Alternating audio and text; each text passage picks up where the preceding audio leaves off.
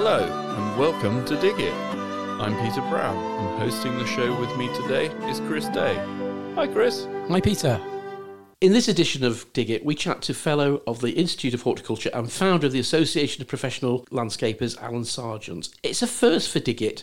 We get to chat with a proper landscape gardener who, over five decades, has won countless awards, including over 60 RHS, Royal Horticultural Society medals at Chelsea, Hampton Court, Tatton Park, and Gardeners World Live.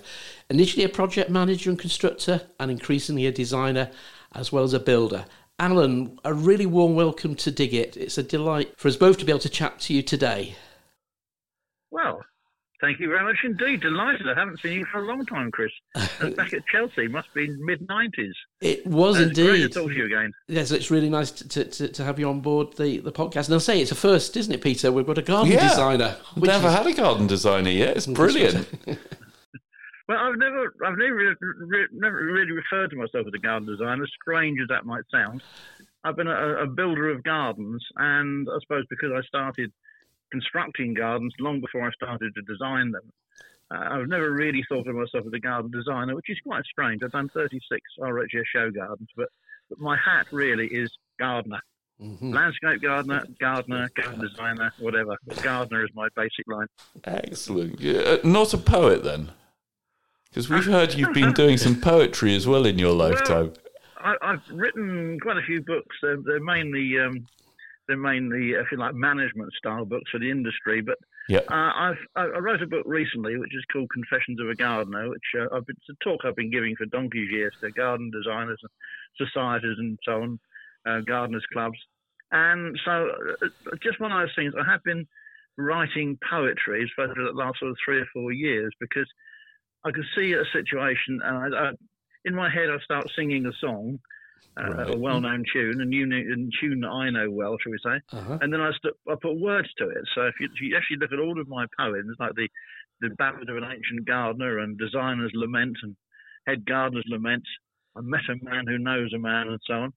That they're all actually you could sing them to tunes. I've never tried doing that, so I want to inflict the public. But um, uh, and, and, and, they just put them as a bit of fun. And to be fair, they, they, they you know they have um, they've gone down very well, very popular, shall we say? Yeah, they've, mm, definitely struck a chord. I'm definitely not, I'm not a Wordsworth.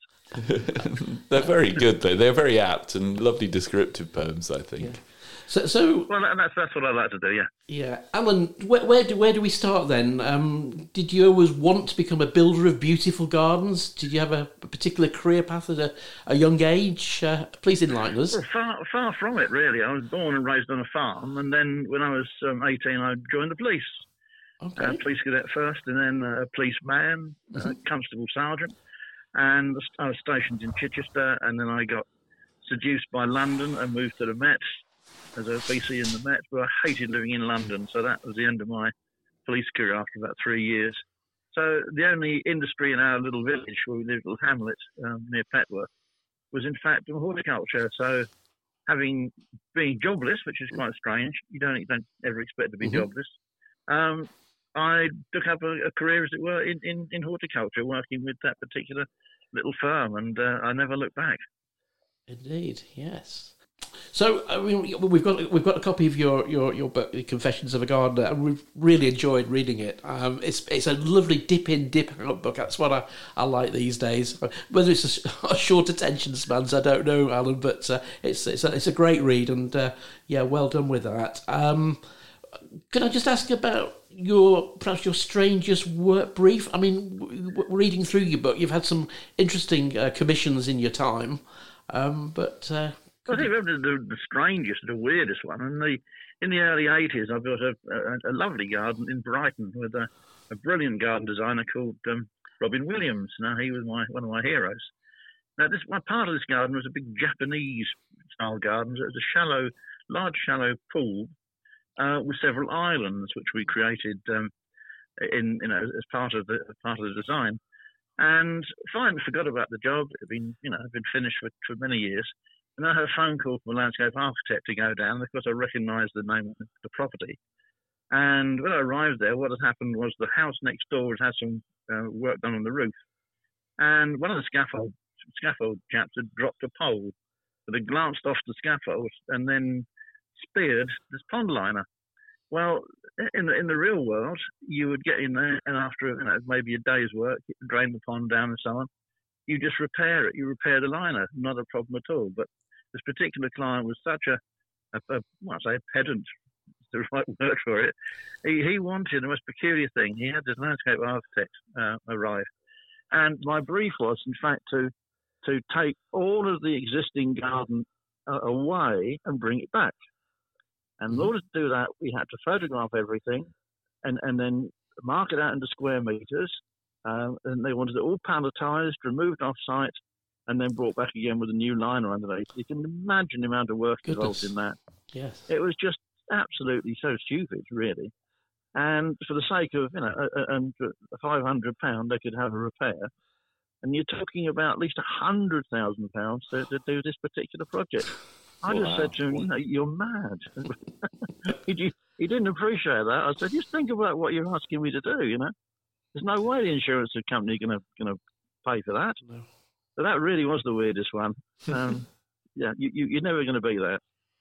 T- take away the garden and bring it back. Yep. Uh, exactly as it was, with, with nothing different. No word. No. Excellent. And thinking about, you know, you, you obviously worked on a lot of domestic gardens, Alan, over your time. Uh, have you had anything which is, you know, noticeable? You know, the largest, the biggest, something which has really uh, pushed your your, uh, your your your your skills well, to the maximum? It, we've never, I've never, I've done a lot of domestic property gardens, big gardens as well as smaller ones. I mean, I've done some quite major um, schemes into commercial schemes. I did the new music schools at Eton College, for example uh, Eton mm. Boys School. Um, but probably the, the, biggest domestic garden was a wonderful place in, in Bishop's Avenue in, in, in North London. It was just such a massive uh, project. I had 29 chaps on site with me, and there must have been 60 people working on site, including swimming pool engineers and, and builders and, and so on. And it was a it was a, a, a crazy place in a way for a domestic garden because everything was just so huge and it felt like working in a in, a, in a town, but uh, actually in the garden. So many people, so much activity. Um, but was a fantastic job. It worked out in the end. But we had lots of strange things going on with, with the with the uh, with the designers and so on. Um, yeah, they just kept changing their minds. I mean, massively changing their mind. But they're paying for it. They, they pay for it every time. They wanted something built and didn't like it, and then they taken away and then replaced with something else. But they just kept on paying. So hmm. that, that was a, a major project. I suppose they're the customers you want, aren't they? Aren't they the ones that pay the bills? Uh, well, they, they, can drive you mad though, because you put so much effort into into trying to do something really well, really skillful. Yeah. And then having completed it, and then have it sort of trashed. It's almost like building, suppose, like like building Chelsea show gardens. Except we know they're going to get trashed at Chelsea, but not not in a domestic garden. It's, I suppose in a way, like never thought about that before. It'd be mm. like building a horsey garden, in a domestic property, and then taking it away. It's because the chap changed his mind. That was, that was a bit weird. Gosh. And have you ever been mistaken for anyone else? Any mix-ups uh, it, it, whilst you've been working? Me, me myself. Yeah. Uh, no, I don't think so. I've had some uh, mistaken identity type jobs. We had we had one particular one which was quite strange. Was the, the wrong address. Oh right. I mean that that, that was definitely a, a mix up. We um, there was a row of new bungalows or newish bungalows in Haywards Heath. Yep. And they, all the houses were literally identical. So we arrived on site. We knew that the customer wasn't going to be in because we were told that. And we went in the back garden and they had a, a fairly plain patio, uh, you know, concrete slabs, and we just ripped them up and put them in a skip, and, and, and that was it. And just about to clear off site at sort of half past four. And then the customers come home, and we thought, oh, good, they're going to be very pleased with what we've done today. wrong house. Oh, wrong no. House. The, the, the, garden designer had given us the, the wrong number. and so it was obviously very embarrassing that had to replace the garden. And then it, it sort of went on from one of those comedy of errors thing because having got the right house and met the right client, um, the designer, who uh, to remain nameless, um, had chosen the wrong product, and um, so we'd ordered the wrong product because it had all been checked off and uh, and agreed and paid for. But because he the, the, the customer wanted to have natural um, concrete slabs, and to his mind, they were grey. Right. And the designer thought natural was going to be buff, Uh, so we bought in maybe 800 pounds worth of the wrong slabs. Whoops. So Yeah. that was, a, and that, so it's just a comedy of errors. That one just went on and on and on. But all because basically the designer had given us the wrong information and hadn't made, you know, made sure that his customer knew what was happening. Which I learned a lot of lessons from that particular job, Mm. shall we say? yeah. Mm, yeah. check and double check, I suspect, isn't it? And uh, yeah, yeah. Um, Alan, you uh, in your book you you have a, a sort of saying if it's if it involves water, it will go wrong. Um, Well, this is an old landscape sign because we know that every single time we put in a pond or a water feature, it doesn't go wrong. But of course, you've got capillary action and transpiration and, Mhm. and, and natural splashing and so on. So, yes, you're going to have situations, no matter how many times you tell the customer um, that, you know, this is like an artificial feature and you will need to keep it topped up. But we just have that phrase if it involves water, it will go wrong. But there's one particular chap I remember, an American lawyer in um, in St George's Hill. Yeah, uh, where do I begin? We built this really, really natural looking water feature, which was basically a pond in an embankment. Right. The water appeared to come out from under some rhododendrons and disappeared uh, from the uh, from the um, raised pool, as it were, and just dropped down into a hidden tank underneath. So it's completely recycling. Uh, it's a, you know, quite a traditional way of uh, building these these um, projects. And so it was lovely. And after about three, four weeks, had the phone call from the lady and said, um, I think the pond's leaking. So I went and had a look at it, and yeah, the water had dropped down by about three inches, which is, oh, you know, bit bit worrying. So I checked it out very, very carefully, uh, and I topped it up, and no, I said, there you are, it must be fine now. And so I could see nothing wrong. The next day, the same problem. And after about the fifth day, then I had a husband on the phone, and he was furious. So I, I don't know what to do, you know, because when I when I go there, the, the, the ponds drop down again. I top it up. It never falls, it never went down more than that sort of three inches. So anyway, I decided to start doing a bit of uh, creative thinking, and I put a few pencil marks on the rocks to show where the water was when I left it, and then what it was like the next day.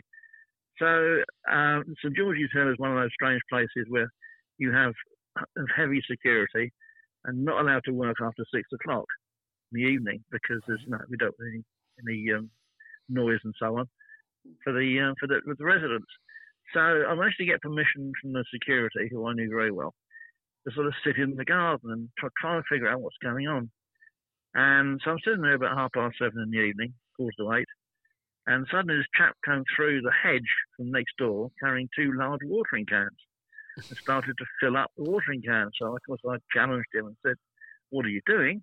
He said, "Oh, I'm ever so sorry." He said, um, uh, I, I just moved in uh, next door uh, uh, last month." He said, "I've got a greenhouse at the bottom of the garden, but there's no tap, so I thought I'd borrow some from your stream." So the chap thought it was a natural stream. Oh, he was taking water and not realising the problems he was causing. But so anyway, I, I, I emailed the uh, um, the lawyer and to explain to him, but I never got a reply. He just totally blanked me. So I thought, well, no. Yes, I have found your mystery. I've solved your mystery, and it was not my fault. uh, and I, went, I must have been going back ten times. You know? it Uh, drives you mad. You know what is going on? mm, But anyway, that's good. that was a strange story. Yeah. Definitely. I can, I can remember I did a waterfall once for a customer, and it was an old waterfall that was built out of limestone, and the frost had got into the rock and it all crumbled and what have you. And it looked lovely when I started, uh, other than it was all falling apart. And then we rebuilt it for them, and I thought done quite a good job. And the customer turned around at the end of the job and was like, well, "It's all new rock." Uh, it it doesn't look natural anymore. And I'm like, well, what, what do you expect? You've asked us to rebuild a rockery with new rock. Yeah. Uh, Do you want us to paint it? sure enough, sort of a few months later, it had grown some algae over it and it all looked a far, far better map. But yeah, Yeah, yeah. it is always fun working with people, isn't it? This is why I make sure that everything's in black and white and clearly understood, and why you can get disconcerted by by things like the chap coming from next door and pinching the water. Alan, um, obviously with with our uh, our followers on on Dig It, I'm sure they would love to glean some advice on on a little bit of garden design tips. What would be your main three things to consider when you you know you're looking at your garden and you maybe want to give it a, a revamp, a, a redesign? What what do you think of the three? Well, I think uh, it obviously depends on how long you've lived there, but let's just take a let's take a new garden. You've moved mm-hmm. into a new garden. You're going to design a new garden from your old one. Um, three things to consider. One is uh, very important nowadays is water movement.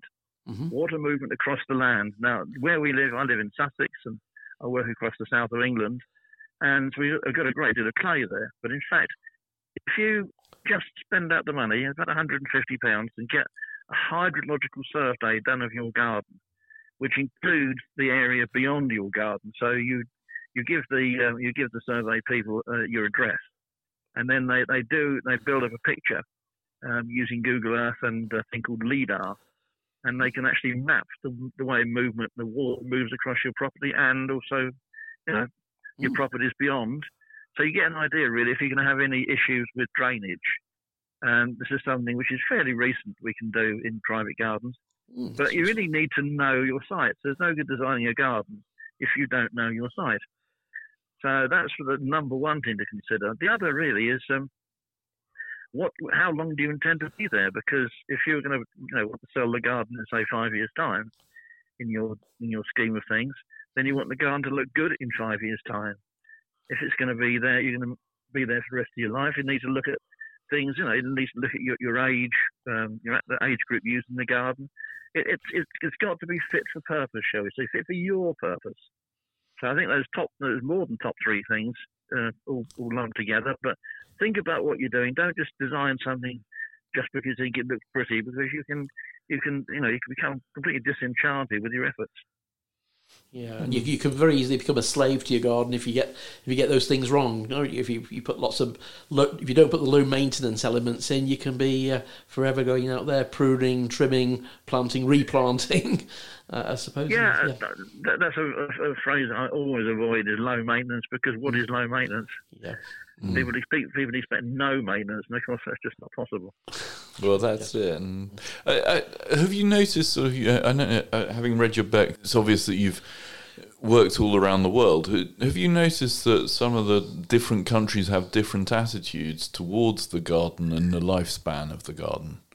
Well, really, uh, the UK, Britain is head and shoulders above anywhere else in the world. And I seriously mean that. It's not just because I'm a British show garden uh, designer, uh, a show designer, a garden designer.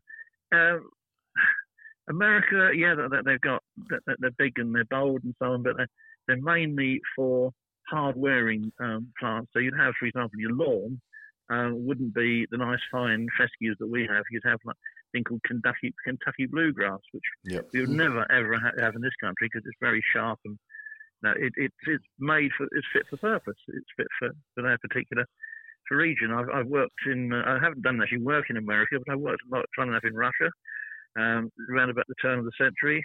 Okay. Several projects in St. Petersburg and Moscow. Um, so you have to work with, with what you've got, and you have to work with the uh, what will work in that area. So it's no good looking at British plant schedules um, when when you're working in, in, in Moscow or Gibraltar, Spain, France, Belgium, Germany, Italy. I've worked all over the place. You look at what works there. You don't try and impose your own your own plants and your own planting ideas on uh, on foreign soil. Mm. Yeah, because I guess palm trees don't do too well in St. Petersburg, do they? no, no. That's good. Excellent. And uh, you've worked with um, some very famous people. I mean, the uh, the late Prince Philip and Princess Alexandra. Oh, I haven't worked with them. Oh, I'm sorry. No, no, no, uh, no. I, I have. I, have I've met them. Okay. Them, obviously, um, at, at, Chelsea, mainly at Chelsea, but um, uh, you know, obviously you you wait until you're approached, shall we say, um, before you open discussions with somebody like Prince. Philip. but he was he was an absolute comedian. He really was, to my mind. He was just a wonderful, dry sense of humour, um, and you know he was he was really good for a chuckle. Uh, and you know, um, we, we, meet we meet um, all, all of the family there really, and uh, they, they've each got their own way that they like to to go about the shows.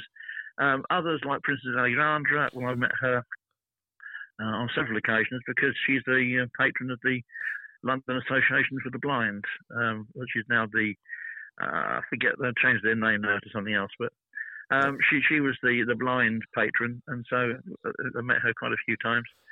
And when I retired from doing show gardens, um, she presented me with an RHS bowl, which is a great fun, a rose bowl. Which, um, yeah, I, I, that you know, really nice relationships when when, when they obviously recognise you uh, yeah. when, when, they come round. Yeah. Excellent. And uh, you've done a few gardens for, for the blind, uh, haven't you? I've done, yeah, I've done, I don't know, about eight, nine show gardens for the for the blind. That was the London Association for Blind, Action for Blind People. That was the other, the other um, company, the yep. other charity. Um, that, they, they were fascinating because I just refused to um, uh, to to, tr- to try and just follow rote. The, the, it's always held that you know, a garden for blind people, the disabled people, you've got to uh, you've got to pander to their disability. Yep. Uh, I refuse to do that, and uh, I worked with some very interesting people, and I listened to what they're saying. And one elderly lady, blind lady, she said to me that my nightmare garden is a half an acre of grass. I have no idea where I am. Mm. And so, getting I'm getting all this feedback all the time. My, my favourite garden of all was a, a garden I desi- designed for for children, and okay. um, it was oh, it was wonderful. I thought because the, the reaction from these three children, I, I, worked with them. I asked them what they wanted. Yeah. And uh, this young girl, seven or eight years old, she said she'd always wanted a, swing. So I had that in my in my mind because they're not allowed to have swings because obviously they're dangerous in their in their um, in their schools. Um, so I designed a garden. So I went against everything, and um, so instead of having tactile, I had tactile, a big tactile raised bed, but it was full of volcanic ash. There's nothing more um, evil to, to, to, handle than volcanic rock. Mm. And the children loved it. They couldn't stop touching it because it wasn't tactile, it wasn't pretty, it wasn't smooth. Still sharp and, and, and nasty, yeah. They, they, they fascinated by it. And, and but the swing, I think, was the, the, the highlight because I designed it in the corner of the garden. Had a big pergola, triangular pergola. And so if you can visualize a triangular pergola with a swing hanging from it. So instead of using ropes, I used chains, which I got from a, um, an agricultural engineer's um, agricultural um, company. Yep. And so these were spread at the top and then lowered and then narrowed down for the seat. So they could only you could swing, but you were restricted uh, to the, your lateral movement. And okay. I then put a big bungee underneath the seat so you could go backwards and forwards, but you were restricted. So you couldn't swing out and, and kick somebody else.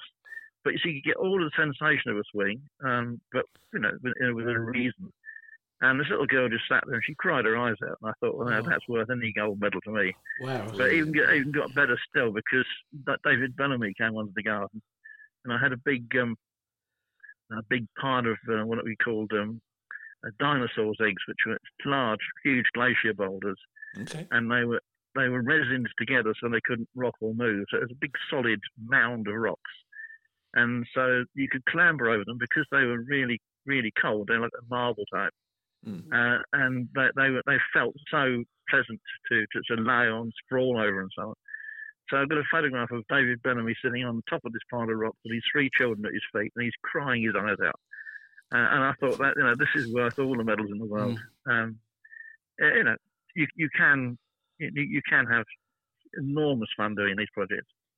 Yeah, and, and, fantastic memories, Alan, by the sounds of it too. I, I was going to say, Alan, how, how has your, your job changed over the years? You know, has it has it all moved, you know, for the better, or What's your what's your current th- feelings about AI? Um, as that's obviously a, a big contender in our. Uh... How has how have things changed? Mm. Um, how, how do you mean? Well, for... because you've got you've got so many changes in materials. I think it's probably the, the mm. biggest the biggest change in in our industry hmm. is yep. the new materials, the, yep. the, new porcelain, the new artificial grass, the new, the new, new. Mm. But hmm. these are old products, but they've now been They've now been reduced in thickness. Okay. So that you have like in 1990, say, you had uh, you used the sand, Indian sandstone, Mhm. and they were 30 to 35 mil thick, and they were solid rigid slabs. Nowadays, the same product is exactly the same. It's the same Indian sandstone, but it's now 20 mil, and it flexes, and and so you have to you have to work using a different logic. You have to stick the stick the uh, paving down using all sorts of resins and uh, and, and and mastics and so on to, to make to, to get the same job. Mm. But you ha- it's, it's landscaping now is far more technical than it was 50 years ago. Far more technical.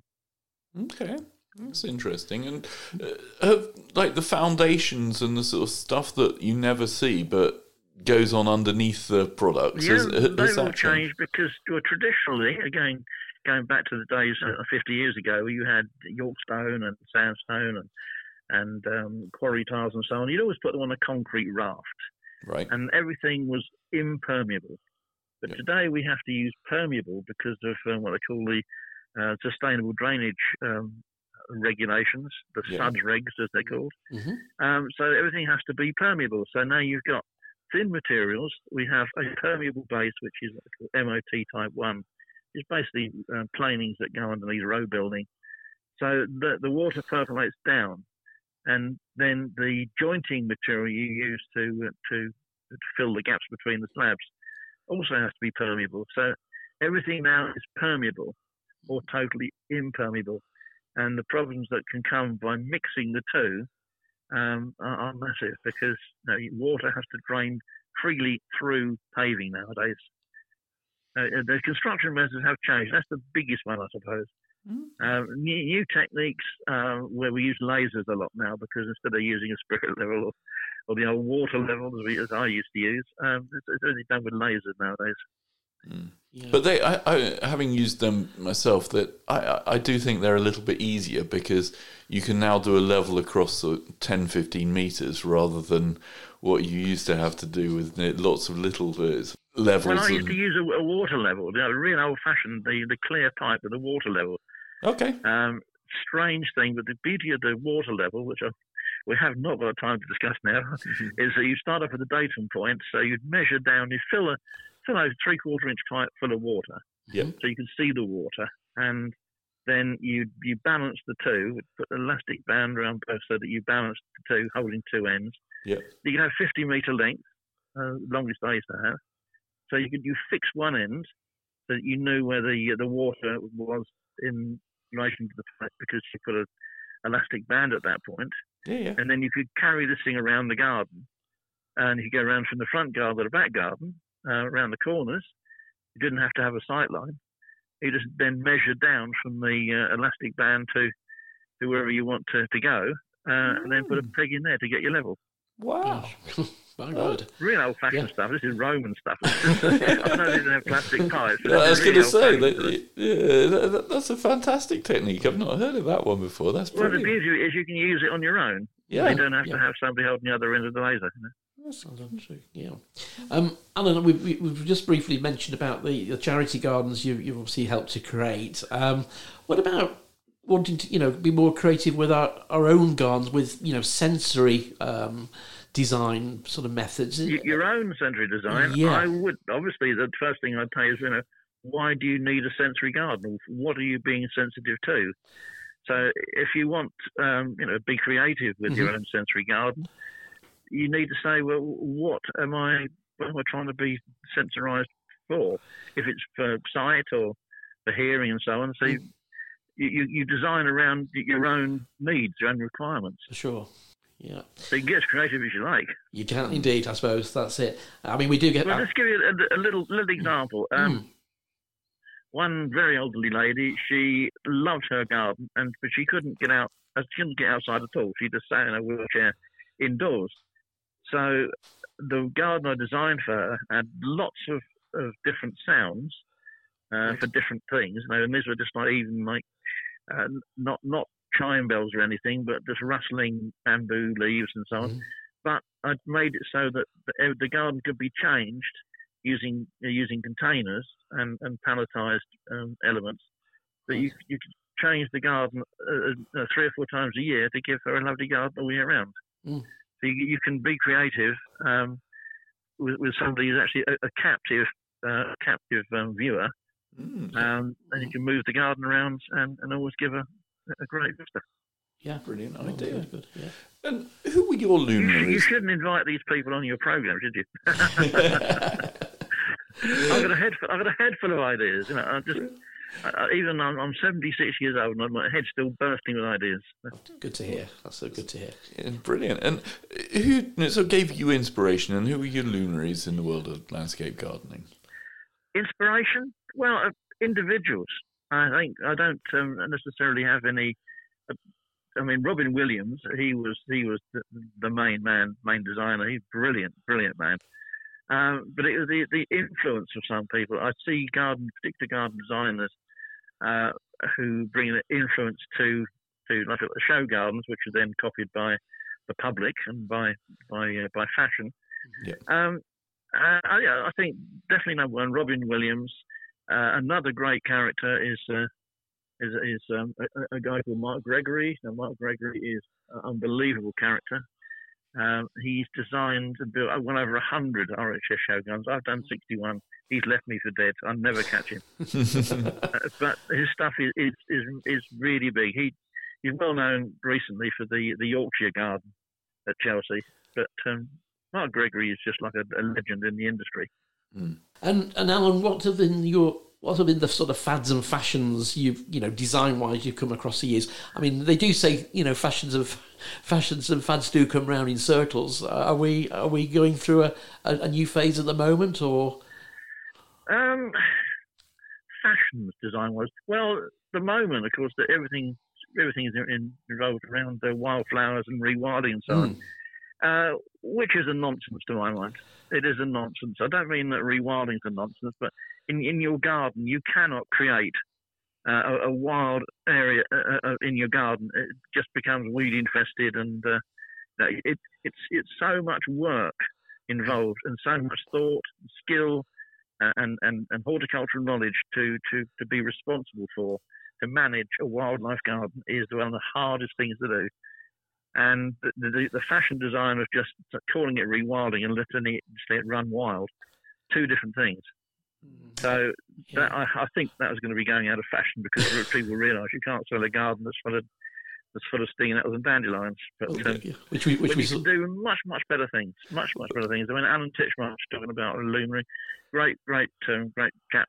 He's one of a friend of mine, but um, he, he's he's such a wise old head. He really is. And uh, he just said, you know, many of the plants that we want to attract um, bees and wildlife in the garden, they are they they've come from all over the world.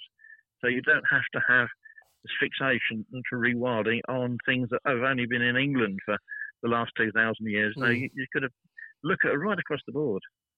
Yeah, there's a current thinking, isn't there, in uh, in the gardening world that yeah, you you do need your native species, but actually with global warming and climate change, it's to have the all the other biodiversity of other plants from other parts of the world to make sure that we're in a, a better and safer place uh, to secure our Yeah, future. we, we to think think about the bees, think Mm. about the insects, yeah, and that, that really is the, the be all and end all. To, to create a perfect wildlife garden, you've got to attract wildlife. indeed. I don't mean rabbits and badgers, but uh, you, you you get the insects. You get once you get the insects, then you get the birds, and then the whole thing just rocks and rolls. Mm, Sure. Yeah. And so uh, I I take it from that you're not a fan of No Mow May then. No, in a word, no. yeah, we've had uh, quite a few discussions on this uh, program about whether it does benefit the lawn or not. But I, I think it benefits the dandelions, and um, Yes. Oh, it does. Yes, Yeah. it does. But as I said, it, to do it properly, it, it's it's a great art. It really Yeah. Yes. So my, my, my next question, Alan, which I mean, please feel free not to answer, is, is how would you create your perfect wildlife garden? Would you just make sure you've got the right plants which attract those uh, bees and butterflies um, on their merits as individual plants? I think you to create a, a, the perfect uh, wildlife garden, you've got to say decide really who what you want to attract, Mhm. and you should really concentrate, I think, on the birds and the bees because they're the important ones. You know, hedgehogs are, are wonderful, of course, um, but you know, not every garden's going to get a hedgehog. No. Yeah, a perfect wildlife garden. Yeah, you need a corridor. You definitely need a, a, a hole in the on the in the fence uh, for for that reason. Make it no bigger than a, a, four inches or six inches. You don't want foxes and badgers trying to get through, but um, but you do want to attract. You know, you do want to attract the the, the little things, Mm. the, the voles and the and and the and and the uh, and the uh, hedgehogs. For sure, yes. Um, um, the next question, uh, and in view of what, what's been said, uh, are you are you a fan of the garden makeover? The garden makeover. Uh, Well, you mean the TV programs? Yeah, I mean the the, the sort of 24, 48 hour quick fixes. No, no, they're No. absolute nonsense. They were nonsense 25 years ago, Mhm.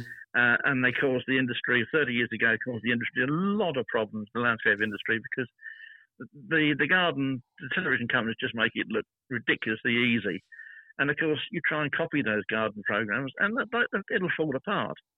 The, the garden will fall apart within a week. You know, Yeah. you, you can't build a deck with only one screw. just just crazy, crazy, crazy. I think they're just going for they're just going for the the I don't know, they sort of the entertainment value, nothing at all to do with um, with educating people, and that Mm, no, I'm not a fan at all. no. So, no, I mean, one of the things that we picked up quite a bit is how fake these programs are in the sense of they, they, they put things together that just won't work.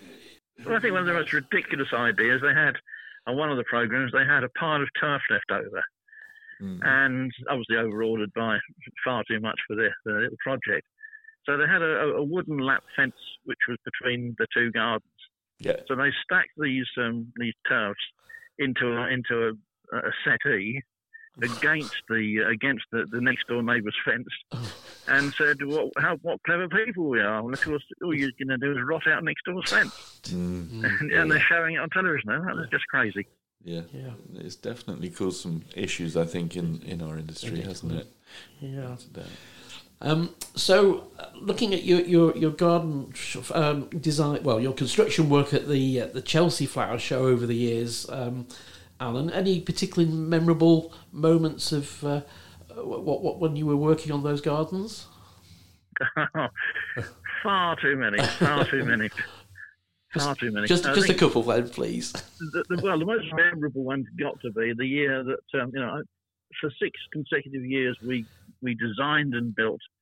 Uh, no, that's, that's not true. We built three gardens each year at Chelsea. 18 Chelsea Show gardens in six years. Wow. We okay. built them as contractors, as constructors. Now we, I designed one of those each time. But in 1997, because of a series of um, situations, uh, I was called upon to, in fact, to design and build three gardens at the one show. Because somebody pulled out a big time uh, a few days before the show opened, and that that really was something else. Because to design three gardens, building three gardens is not a problem because I had the I had the staff and I had the equipment and I had the plants and and, and everything else. And if you're going to build one garden, you might as well build two. That's the way we we think because you've got the crew your crew there, so there's not a problem. But three gardens, that really was a brain ache. And um, yeah, that that was do it all, um, Bradstone and um, Barclays Bank. So I got a huge amount of publicity from that. It will never happen before. It will never happen again. Mm. And That's definitely a unique year. Definitely. Yes. And no, talking uh, about creating your show gardens, where do you get your plants from? Do you have a stock of plants that you use? Or Um, I used to have I used to have a nursery near to where I live in Petworth, and I had all my Chelsea stock plants there because you could buy new every year. So if I was building a garden, I would do it on a on a lump sum. So right, if somebody wanted to pay me a hundred pound to build a garden, I would spend as much as I wanted on plants because they were my plants. Yep. So at the end of the show, I take them back and put them in stock. So over the years, I've created a, a pretty impressive um, Chelsea stock plant um, archive, if you like. Uh, Yeah, had Mhm. some wonderful acers. They were 100 year old acers in 1,000 litre containers. wow, Uh, I've still beautiful. got them. They're at my son's yard now, and uh, but I don't. No, I've stopped doing Chelsea now. Yeah. Um, but yeah, I, I had enough Chelsea stock plants to actually put build a garden just as, as I did in '97. Mhm. Uh, within three or four days of being asked to build it. That's fantastic. So yeah, that, that, that, those were the days. Mm. And did you manage to rent them out to anybody else, like sort of TV sets? No, or? no, we ne- I never rented any plants out.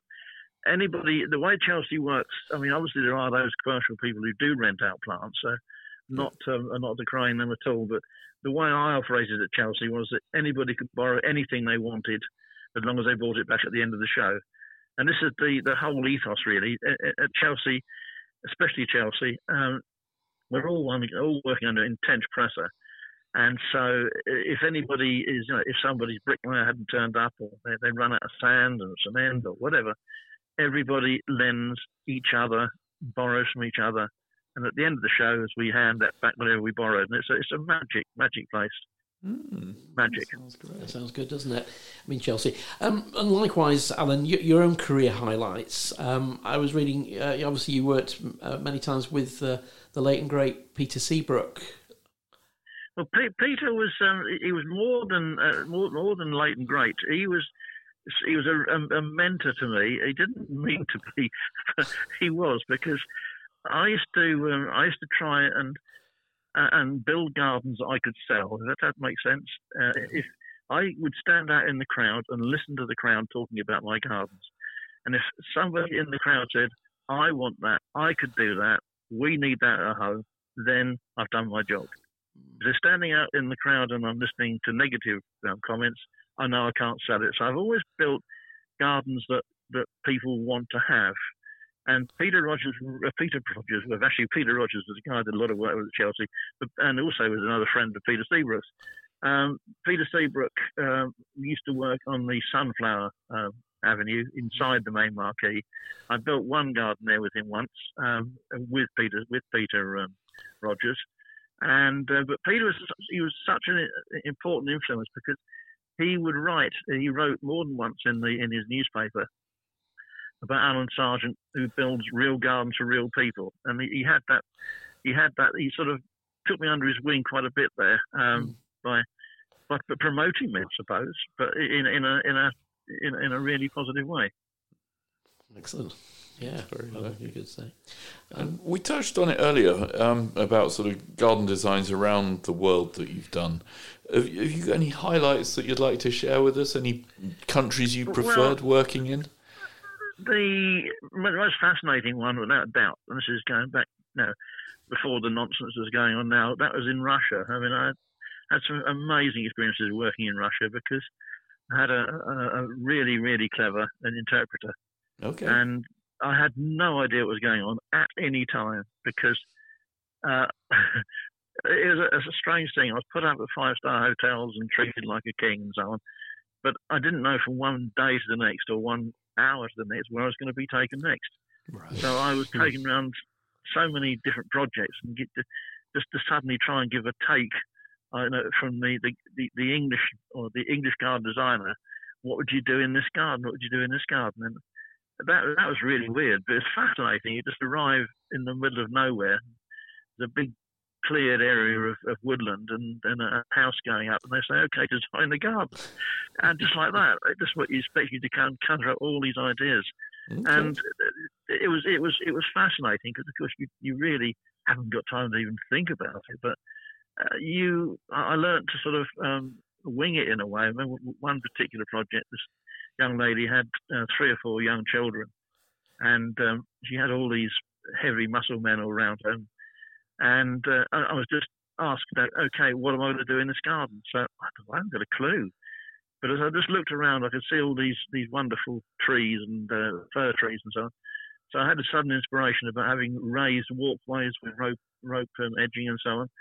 So trying to describe that to the um, to the interpreter, I suddenly came up with the word um, Indiana Jones. And as soon as I said the Indiana Jones, and, and, and so I could explain what I was going to do in the garden, and they just clapped their hands with glee. That was it, and it's it's it's just fun. It's just inspirational. Fantastic. And I, uh, uh, I, I guess it must have been a very hard job for the interpreter because mm. they probably don't have a clue about half of the plant names. She was- she was she was very good. She was a, a um she worked in America for, for about thirty odd years, so Okay. she was really switched on. And because she worked for a, uh, an engineering company, Yep. she could speak technical language, and so she didn't. No. She was excellent. That's Oh, good. that's good. And, and Alan, re- reading through your, your, your book, your Confessions of a Gardener, I, I see that you did a spell as a head gardener. Well, I I always wanted to, you know, when you do Chelsea and so on, you, you build it, trash it, build it, trash it. And I always fancied looking at the end of my career, and I was only 54 then. Uh, I was thinking to myself, uh, I would really love to, to, to, to do something a bit more creative. Mm. And I was approached by Goodwood Estates to um, to take on the job as head gardener, but the, the carrot was they wanted me there, and it was on a five year five year agreement. In fact, I was there about six and a half years um, to oversee the installation of the Rolls Royce factory going in at the uh, at the grounds. Right. So I oversaw that with my contractor's hat on, and um, so I've become part of the historic garden, and also at the same time redeveloped the private gardens. So that that was fantastic. It really was a, a wonderful, wonderful employer. Um, but after six and a half years, I, I wanted to go back and do more consultancy work, which is you know I was I hadn't stopped doing that all the time. I was allowed to continue doing my consultancy work, so it was a natural thing to, to move off at that time. I left there at 60. Mm. And um, we, we we talked a little bit about climate change a little bit earlier on, Alan. But uh, you know, do, do you think have we are you are we starting to see the, the effects of that coming into garden designs uh, in recent years? i Don't know about garden design as such. Uh, yes, a lot of people are looking at um, uh, doing what they call dry gardens. Mhm. And, and I think that going back to right, right from the early um, part of this, this particular pod, um, talking about um, water movements, Mm. people are being much more aware now Of of the effects of, of water and um, on the ground, either drying it out or causing problems with heave. So yeah, I think now g- garden designs now garden designers are thinking much more of how the ground itself physically is moving and how it's reacting. Uh, and this is certainly within the Association of Professional Landscapers and Society of Garden Designers. This re- realization that you've got to look at the ground that you're working on Mm. is uh, has become really important. Mm. And I- I guess as a accomplished designer and uh, landscaper, have you got any advice that you'd give uh, to someone thinking about going into your career, uh, uh, doing something like uh, in your career path? Absolutely. If you've got, uh, you want to become a garden designer, uh, and really, you know, as a career, I strongly suggest that you go and spend two or three years working with a good landscape company as a landscaper, because unless you understand the requirements, needs, and everything else of the materials that you're working with, the construction elements of what you're working with, you shouldn't be designing gardens. There's no good drawing pretty pictures because pretty pictures don't work. You've got to Mm. understand what it is that you're committing onto onto paper to make it work. Very a sage designer uh, must be must have knowledge well beyond destroying drawing pretty pictures. yes, absolutely. advice. That's very sage advice. Thank you. And Alan, what um, what i- particular aspects of your career are you most proud of, looking back over the uh, over the, Well, the show? suppose the aspects of to be proud of. I mean, I'm, I'm not I'm not a proud person. I told you I'm a gardener. Um, but I think when I founded the Association of Professional Landscapers, that's got to be a career highlight. That was in 1995. It's the most important and influential uh, group of domestic contractors in the world, and uh, run but organised by the HTA. Uh, it's, it's difficult, very difficult to get into, but it's a great achievement when you do get into it. And then 2016, I started the um, Professional Garden Consultants Association, or the PGCA. We get about 50 members. They're all very, very good garden consultants in a whole range of, of different um, skill sets. Um, 10 of those are, in fact, um, expert witnesses. So that, that's become you know, become quite a big thing now. So I suppose those those two things. Uh, founding the, the Landscape Library, which is 2020, uh, which is a um, it's an educational um, uh, resource that is you know, that's really going great guns as well. So yeah, those, those three. I think probably founding, you know, starting off. I, I've always been somebody who's, who's not going to say, I, "I wish, I wish something would happen. I wish something would happen." If I wanted it to happen, I'd make it happen, which is a, a not an arrogant statement, but I couldn't. You know, I don't want to turn around and say, um, you know, I wish somebody would do something about it. I've always done it. Absolutely. Good mantra to work to, isn't it? Yes. Alan, you've been shipwrecked on a desert island. Which plant or tool would you wish that you had in your pocket or in your suitcase to help you survive on your virtual desert island? Oh, without a question, my Swiss Army knife. Without, Without a- question, it, it, it, that does everything, including a magnifying glass to light fire and you know all these various Mm. blades and tools and uh, a good pair of tweezers for pulling out thorns. Uh, it, it, it's a it's a one man uh, one man kit, you know. survival Uh, kit, isn't it? Yeah. Yeah, that's a very good answer. Brilliant. Thank Fantastic, you. yeah. And um, finally, Alan, um, we usually ask our guests for an amusing plant or or garden re- related story. However, you've given us so many wonderful recollections uh, of your adventures. Any other ones which does particularly stand out in your on your in your memory? I, I really, I really, I wouldn't. I, I could go on for hours. I really could. I think the the the best adventures I had, and I, I think, hope it comes over in the book. Actually, is because I've I've spent a lot of time talking about the the, the, the Chelsea show, the Mhm. Chelsea show um, gardens behind the scenes. I think with all of those behind the scenes things, if they, the BBC could make a program of what we, the contractors, we the garden designers do, the public would absolutely love it. They really, really would, because there's some very, very funny stories there. Uh, but they're, they're all personal, and um, I I have mentioned quite a few of them in the uh, in the book. But I think things change so much. In the early days of Chelsea, when we first went on site there in 1982, it was over say 40 years ago. The, the, the grounds were still open to the public. You'd have the northern nannies walking around with their charges in their prams, and, and a dog in tow, and um, Mm. it, it, the public were allowed until about 10 days before the show opened. So it was a, life was so much gentler then, much sweeter, really was. Yeah. Well, that, that leads me on to our, our final uh, little little talk here now on your, your book, uh, Confessions of a Gardener, which also helps to support a fantastic charity, Perennial. Um, that's the Gardeners Royal Benevolent Society. Um, obviously, you've got you've got connections with uh, that particular charity, Alan. Um, No, I haven't really got connections apart from the fact that they are they're, they're APL partners and so on. Uh, I just know and love a perennial, and when I was written, when I was writing the book, Confession to a Gardener, I thought, well, really, it's it's not not one of my usual type of books, uh, which are management. mm, So I thought, uh, okay, now I uh, decided to to pay four pounds per copy to Perennial, and, um, and that's the the deal I've got with them. excellent. So they have got a stock in their shops and on their uh, on their website, and for every copy you, you buy, that they will they'll, they'll get four pounds, and um, and you can get hold of it through my website, which is www.alansargent.co.uk. Perfect. Brilliant. And it is a great book. Thank you Yeah. so much for writing it. It really Yeah, gave me great. some giggles. It, Yeah. It's a good one. Lovely, lots of lovely anecdotes and, and lots of confessions, as the uh, as the as the title says, Alan, which is which is great.